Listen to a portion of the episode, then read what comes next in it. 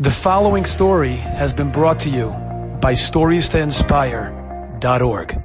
In Israel, the Israeli army has a system where the boys come in at a young age, drafted to the army, and then after five years or so of service, they're given a year of chofesh. One year, after five years of serving, of vacation. And at that point, on the Cheshbon of the Medina and on the Cheshbon of El Al, they are given a year off that they can fly anywhere in the world they want.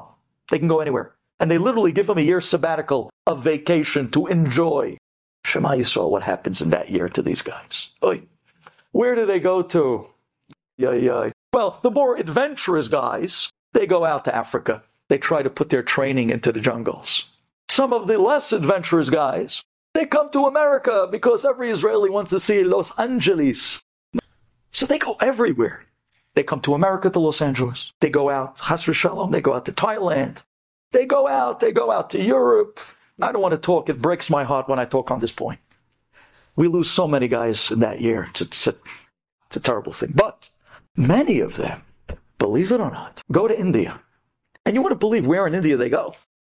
They go to the monasteries of the monks in the mountaintops of India because many of these guys who weren't brought up religious, they're searching and looking for truth.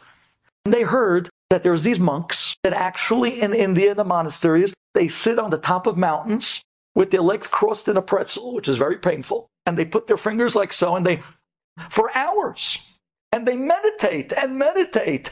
And wow, they must have something special to do that. They must have the truth. So when these Israeli soldiers heard that there are these monks in the monasteries in India Many of them, blow your mind, how many actually fly out to India that year and they spend the year in the mosques, in the mosque, in the in the monasteries. I'm sorry, in the monasteries with the monks. what do they do? They come into the monastery and they say, "We want to embrace the truth of your religion." They bring them in.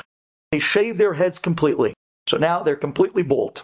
They give them that long silk outfit because in the monastery of the monks, everyone dresses the exact same. And then they begin to teach them meditation. And they give them different times to go out to the mountaintops to overlook the beautiful scenery of India in the Indian mountains. And it's there that little by little they start to pull them closer and closer to whatever they preach their religion is. And most of the time, they don't let them out. Rabbi Shlomo Carlebach, many years ago, he heard what was going on. He heard that there was so many Israelis that went out to the monasteries of these monks in India, he said to himself, I got to do something. I want to do, I want to save these guys. How am I going to save them? How am I going to get them out of there? You know what he did?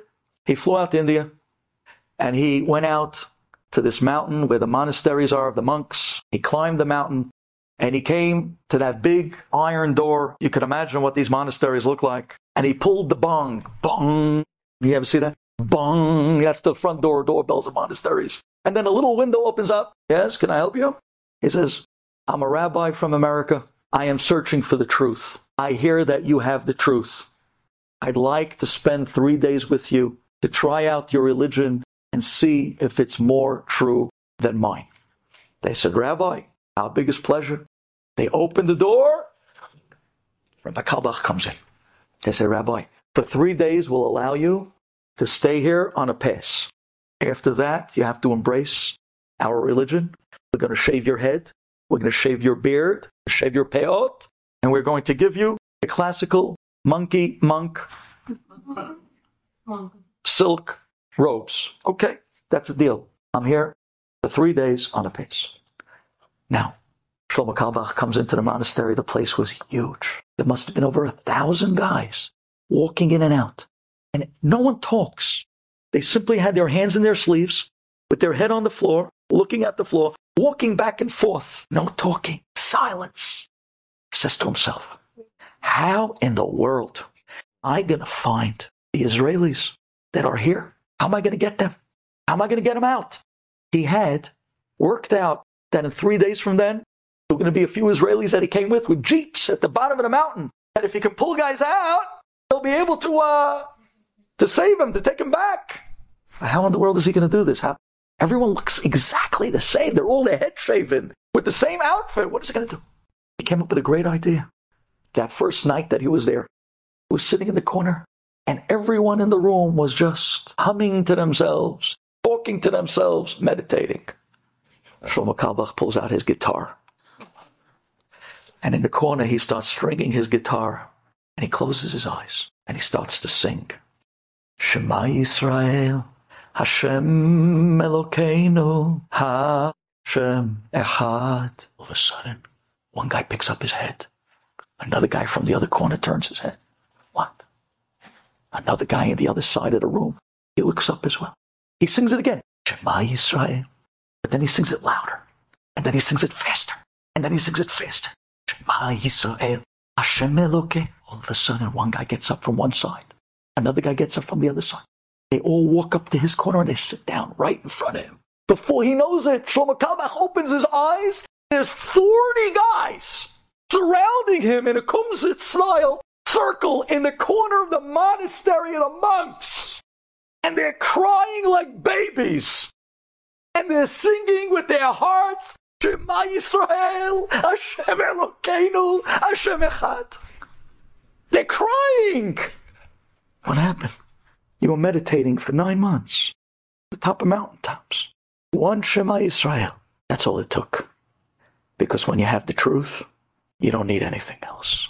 He turned to these guys and he told them, Chevre, Tishma'u Tov, tonight I'm going to get you out. I'm going to wake you up in the middle of the night. Yishli, Jeepy, I got guys on the bottom. Take us out. I'm going to bring you home where you belong. They all agreed. Do you know how I know this story? You know, a lot of times people say, Rabbi Duvi, do me a favor. Where do you get your stories from? Did you tell me them? Did you make them up? No, I don't make them up. I couldn't make up the story if my life depended on it. Where do you get your stories from? I want to tell you. I'm going to do this only once because if I have to tell you every time where I get a story from, I'll never give a class. Let this be the one that clears the air, okay? Okay? My guys, three years ago here in the shul decided, we've been talking since they were 16. Now, they're not out there in their 30s, but since they were 16, we were talking about me and them going on a shul trip to Israel for two weeks.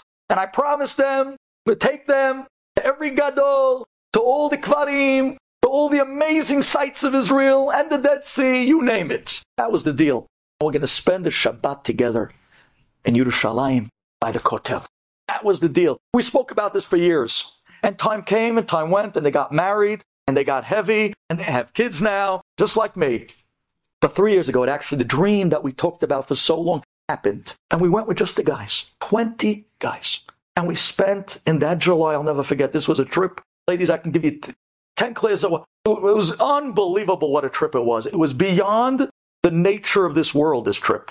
It was literally lema'ala miderech Everything we did was beyond belief. It was like God opening doors every inch of the country we went to in ways that we didn't believe. And then Friday night, we were there by the kotel together. We had one of the hamras as the hazan singing by the wall. We had the guys with their eyes closed singing their hearts out. We went arm in arm with all the soldiers that showed up. We were dancing with the soldiers. As the guys were singing together. There, was, there wasn't a dry eye in the house. This was a memory that none of the guys will forget. And after tefillah, we went back to the Rova HaYehudi, to the Jewish quarter, to eat Friday night meal. We rented a rooftop of one of the local houses that looked right over at the Kotel. And that was going to be our Friday night meal. We came to this house and we walked up some three, four flights. And literally when we walked out to the rooftop, we, we were so close looking over the Kotel, we were able to reach out and touch it practically. That was our Friday night meal. Zmirot, looking at the Kotel, singing. It was not normal. And then the balabayit of the house, the one who rented us the roof, comes up for dessert. He brings a plate of cake with him and he says, Hi guys, where are you all from? Now we'll look at this guy. What? We didn't think I was an Israeli. We had no idea. He was talking with a Brooklyn accent. Where are you all from? I always say we're from Brooklyn. This, and there's always one guy that says I'm from Sham, you know. But anyways, we, we went around the whole room. Finally, with the Brooklyn accent, he says, so guys, how do you love it here in Israel? He said, oh, we love it. If our wife and kids weren't back home, we would stay. He says, oh, you have no idea how many people told me that. He says, I want to tell you my story. And he looks at us and he says to us, I was an Israeli soldier I came to Israel looking for roots. I didn't know where to look. I wasn't religious. And I went into the Israeli army. After five years, my quadrant of friends decided they're taking a year off. Israel flies you anywhere. I went with them to India. I went to a, mon- a monastery with the monks and I sat there for nine months. And I said to myself, I found the truth. I'm staying here forever.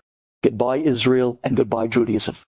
And this guy, Chaim David, my name as well, I couldn't believe it. He says, I want you to know, one night, this rabbi comes walking into the monastery of the monks.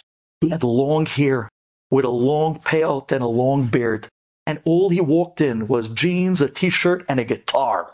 And we said, wow, that's a funny looking rabbi. No one would talk to him because you're not allowed to talk to anybody in the monastery. You just walk around and all the time. He says that night the rabbi sat in the corner of the room. And while everyone was meditating, he pulled out his guitar and he began to sing, Shema Yisrael, Hashem Elokeinu. He says, those words hit me like lightning bolts. I started to palpitate. I didn't hear Shema Yisrael since my bar mitzvah. He says, something overtook me. My heart started to beat and race. I said to myself, what am I doing? I looked at myself with my head balded in silk long monk clothing. And I said, what am I joking? I had the truth inside of me all along. I broke down crying. I jumped up. I ran to that rabbi. I wanted to hug him. They were watching me. So I had to be very subtle.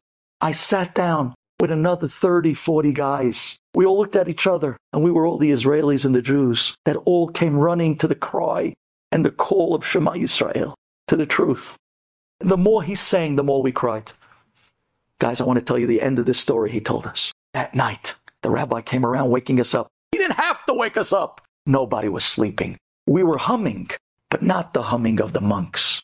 We were humming Shema Israel in our beds the entire night waiting for him to call us. We got up in the middle of the night and very quietly we tiptoed out of the monastery. We went barefoot down the mountain and there were a bunch of Israelis there with trucks and jeeps. We all jumped in and we screamed to them, Baita! Take us out! Get us out of here! Take us home! Makaralana, what happened to us? How did they get into our heads like this? How did they get into our bones like this? How did they get us like this? The Goyim, how did they get us? We have the truth. We have the light. We have the menorah. We Klal Yisrael. Shema Yisrael. And that's how I came back to Israel. And I stuck with that rabbi. And I became religious. And he married me. And my sons and son-in-laws are in yeshivot and kollel today. Could you imagine if I would have remained a monk? That's where I got this story from. Right from the mouth of the monkey himself. And that's who we are the keepers of the truth, the people of the light. Thank you for listening. Enjoyed this story? Come again. Bring a friend. Stories to inspire.org.